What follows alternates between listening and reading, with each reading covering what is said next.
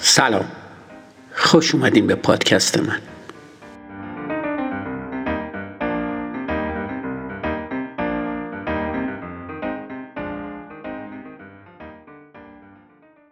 اپیزود 36 فصل دو.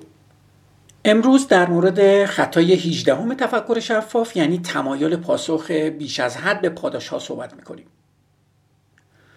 حاکمان مستعمرات فرانسه در هانوی قرن 19 میلادی برای مهار موشها قانونی تصویب کردند.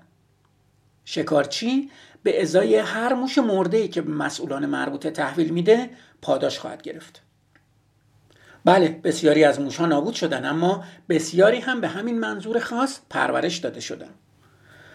در سال 1947 وقتی یه سری تومار در بحرالمیت کشف شد باستانشناسا برای یابنده هر کاغذ جدید یه جایزه تعیین کردند. به جای اینکه تعداد بیشماری تومار پیدا بشه تومارا پاره پاره می شدن تا تعداد جوایز دریافتی بیشتر بشه. در قرن 19 هم در چین یه جایزه برای پیدا کردن استخونهای دایناسورا تعیین شد. کشاورزایی که توی زمین خودشون استخون پیدا می‌کردن اونا رو تیکه تیکه می‌کردن تا پول بیشتری دریافت کنن. های جدیدتر هم حال و روزی بهتر ندارن. یه شرکت برای رسیدن به برخی اهداف وعده پاداش و مزایا تعیین می‌کنه. و بعد چه اتفاقی میفته مدیرا به جای توسعه تجارت تلاش خودشون رو صرف کوچیک کردن اهدافشون می‌کنن. اینا همگی نمونه های از تمایل پاسخ بیش از حد به مشوق ها هستند چارلی مانگر این انسان بزرگ مشاهده خودش رو از این پدیده اینطوری بیان می‌کنه.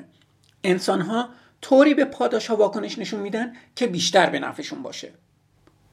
نکته قابل توجه اینه. اول وقتی پاداش ها وارد کار میشن یا نوع اونا تغییر می‌کنه رفتار انسان چطور و با چه سرعتی تغییر می‌کنه. و دوم انسان ها تنها به خود پاداش ها و نه در برابر اهداف بزرگتر پشت اونا پاسخ میدن.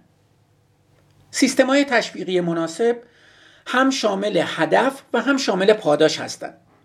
مثلا در روم باستان مهندسا بعد از احداث پلها و در مراسم افتتاحشون مجبور بودن زیر اونا بیستن. سیستم های تشویقی ضعیف از طرف دیگه گاهی از هدف اصلی منحرف میشن یا اصلا اون رو در نظر نمی‌گیرن. برای مثال سانسور یک کتاب باعث میشه محتوای اون مشهورتر بشه و پاداش دادن به کارمندای بانک به ازای هر وام باعث کاهش عمده حجم سرمایه گذاری خواهد شد. علنی کردن حقوق مدیرای عامل هم باعث کم شدن درآمدهای نجومی نمیشه که برعکس اونا رو افزایش میده. هیچکس دلش نمی‌خواد در حرفه خودش یه مدیر بازنده لقب بگیره. آیا دوست داری روی رفتار آدما یا سازمان ها اثر بذاری؟ تا دلت بخواد می‌تونی درباره ارزش ها و آینده نگری ها سخنرانی کنی یا استدلال بیاری. اما تقریبا در تمام موارد پاداش ها کارآمدترن. خواهیم پاداش ها مالی باشه یا هر چیز قابل استفاده دیگه ای از نمره خوب گرفته تا جایزه نوبل یا پاداش های ویژه پس از مرگ. مدت ها تلاش می کردم متوجه بشم چه چیزی باعث میشه بعضی از بزرگزاده های تحصیل کرده در قرون وسطا زندگی آسوده خودشون رو رها کنن سوار اسباشون بشن و در جنگ های صلیبی شرکت کنن.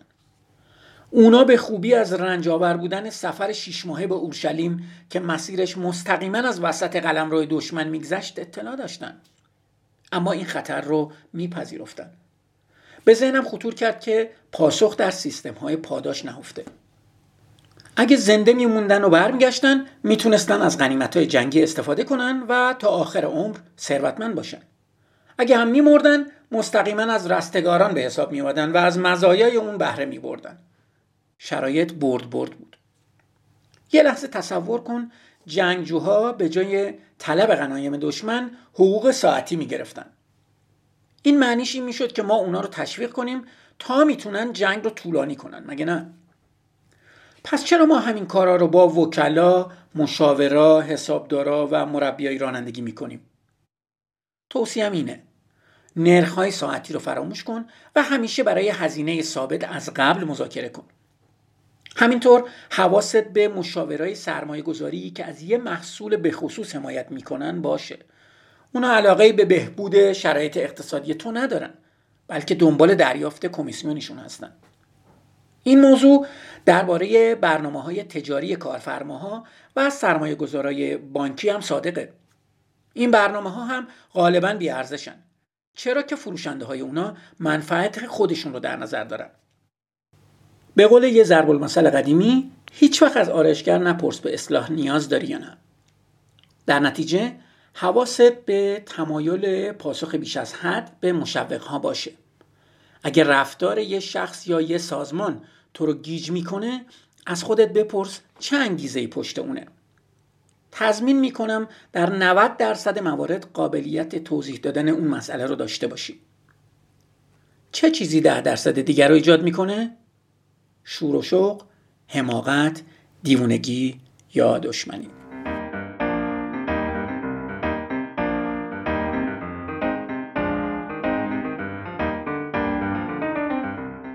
مرسی که به پادکست من گوش میدین. منتظر اپیزود بعدی باشین.